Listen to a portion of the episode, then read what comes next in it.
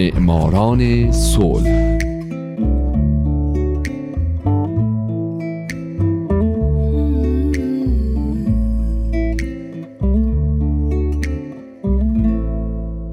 اینجا رادیو پیام دوسته و این یک معماران صلح دیگه.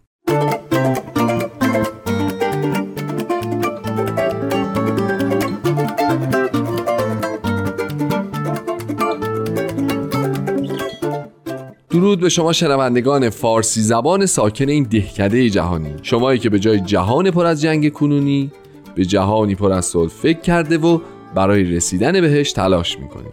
درست مثل سوژه های برنامه ما مثل زنان و مردان و شرکت ها و مؤسسات دولتی و غیر دولتی که برای رسیدن به صلح قدمی بلند برداشتن و باعث شدن ما الان در دنیای امتری زندگی کنیم. من هومن عبدی هستم. ازتون خواهش می‌کنم به این قسمت از معماران صلح هم گوش بدید.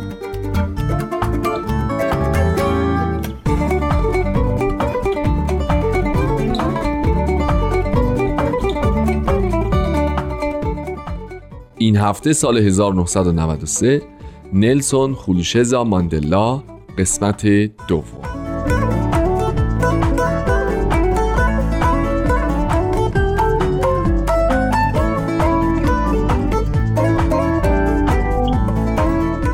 همونطور که هفته پیش شنیدین در سال 1993 دو نفر برنده جایزه نوبل صلح شدند. یکی نلسون ماندلا و دومی اف دبلیو دکلرک رئیس جمهور آفریقای جنوبی. در مورد زندگی ماندلا من هفته پیش از کودکی شرایط زندگی و خانوادهش مهاجرتش به جوهانسبورگ شروع فعالیت های سیاسیش انتخاب روش مبارزات مسلحانه علیه حکومت آپارتاید دستگیریش و زندانی شدنش براتون گفتم و گفتم که ماندلا با اینکه حکم زندان ابد گرفته بود اما همچنان به مبارزاتش حتی از داخل زندان ادامه می‌داد. خیلی سال بعد در فوریه سال 1985 رئیس جمهوری آفریقای جنوبی پیشنهاد آزادی به او داد مشروط بر اینکه او خشونت به عنوان ابزاری سیاسی رو محکوم بکنه. اما ماندلا این پیشنهاد رو قویا رد کرد و از طریق دخترش در اعلامیه ای گفت تنها مردم آزاد می توانند مذاکره کنند. یک زندانی نمی تواند قرارداد ببندد.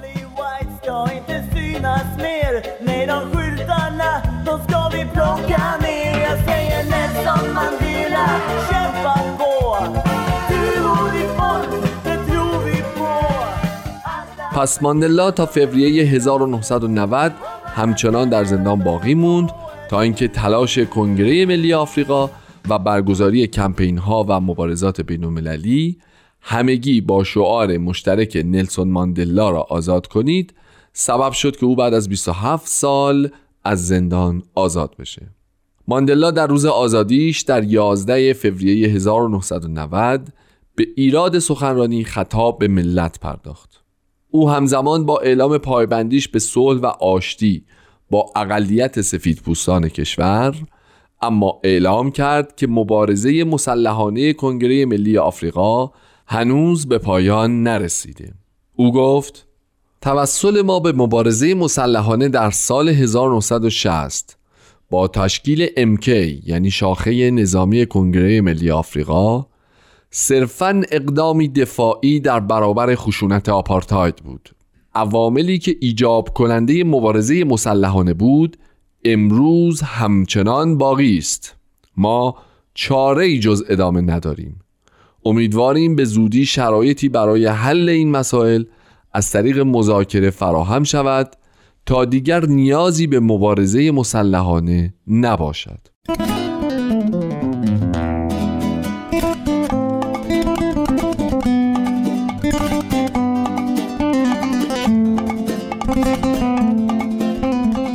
خب امکان داره خیلی از شما دو تا نکته به ذهنتون برسه. یکی این که چرا کسی که عمرش رو صرف مبارزات مسلحانه کرده به جایزه نوبل صلح رسیده؟ و دوم هم شاید این باشه که همه ما اصولا نلسون ماندلا رو به عنوان یک آدم صلح طلب می‌شناسیم. مسئله اینجاست که کمیته نوبل نه به خاطر مبارزات مسلحانه ماندلا علیه حکومت آپارتاید که به این خاطر به اون نوبل صلح رو اهدا کرد که بعد از آزادیش از زندان در مقام انتقام بر نیامد و سعی نکرد همه کسانی رو که به دشمنی با او پرداختن به بدترین شکل ممکن مجازات بکنه. زمانی که ماندلا و دکلرک مشترکاً جایزه نوبل صلح رو دریافت کردند فرانسیس سجرستد رئیس کمیته نوبل در مراسم اهدای جایزه به اونها گفت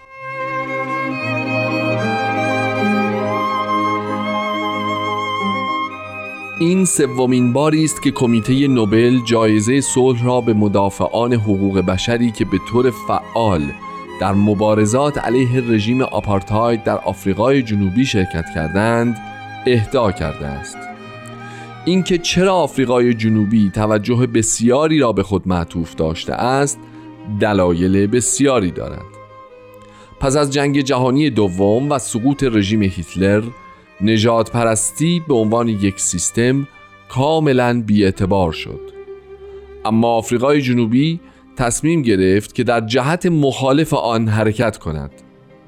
از سال 1948 به بعد رژیم آپارتاید تثبیت شده و تبدیل به یک رژیم سرکوبگر بر اساس معیارهای نجات پرستانه گشته است. نمادی از ظلم و ستم شد و به نجات پرستی هویت بخشید.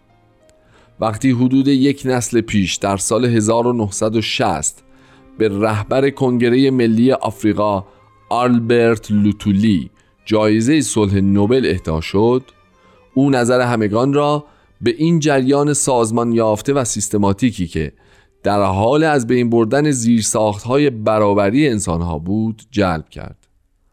از آن زمان به بعد برای کمیته نوبل مبارزه برای حقوق بشر معیاری پر اهمیت تر در انتخاب برندگان جایزه صلح شد.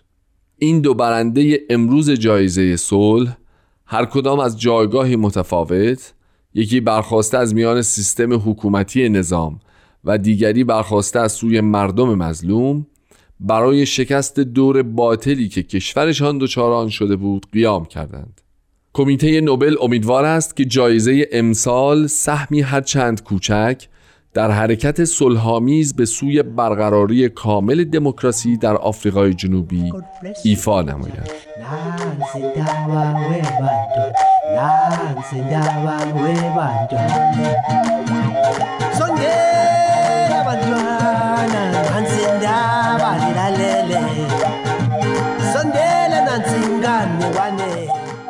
نلسون خولیشزا ماندلا یا همون نلسون ماندلا یکی از دو برنده جایزه نوبل صلح سال 1993 هم در بخشی از سخنرانی خود هنگام دریافت جایزه بعد از تشکر از رئیس جمهور کلرک با اعلام اینکه اونها نه نماینده مردم آفریقا که نماینده تمام افراد و سازمانها و دولتهایی که علیه آپارتاید به پا خواستند گفت ما جامعه ای ایجاد خواهیم کرد که دریابد تمام انسانها برابر خلق شده اند و به یک اندازه حق زندگی، آزادی، رفاه و حقوق انسانی را دارا هستند.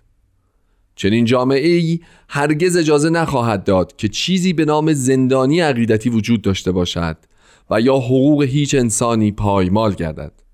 در چنین جامعه ای هرگز راه حل‌های مسالمت آمیز از سوی قاسبانی که در صدد گرفتن قدرت از مردم و رسیدن به اهداف فرومایه خیشند مسدود نخواهد شد. دنیای ما باید مملو از دموکراسی و احترام به حقوق بشر باشد. دنیایی فارغ از ترس و وحشت فقر، گرسنگی، محرومیت و جهل دنیایی رها از تهدید و بلای جنگ های داخلی تجاوزات خارجی و به دور از فاجعه بزرگ پناهندگی میلیون ها انسان. من معتقد نیستم که جایزه صلح نوبل به خاطر اتفاقاتی اهدا می شود که انجام شده و گذشته است. ما متعهد هستیم که تمام سعی خود را خواهیم کرد تا کمک به ساخت دنیایی نو کنیم. دنیایی که در آن از هیچ کس با عنوان دردمندان کره زمین نام برده نشود. مبادا که نسلهای آینده بگویند که بیتفاوتی و خودخواهی ما باعث شکست ما در وصول به آرمانهایی شد که جایزه صلح نوبل معرف و مروج آنهاست. به امید طلوع عصری جدید. Our fight is against real and not imaginary hardships, or to use the language of the state prosecutor, so-called hardships. It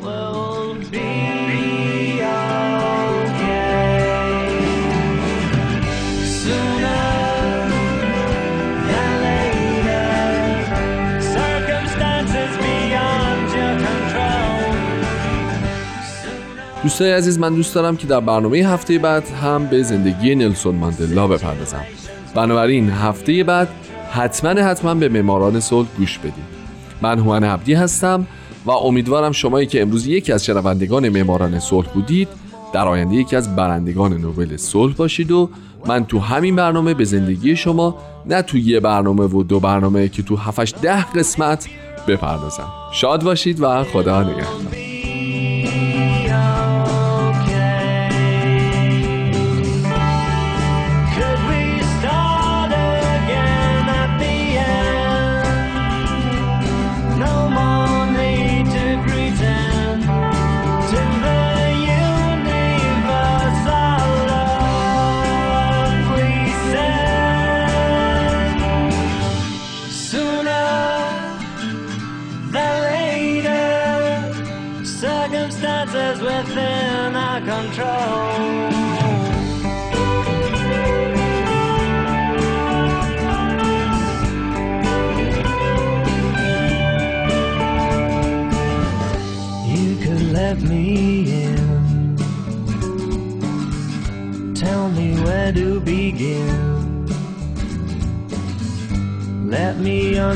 skin.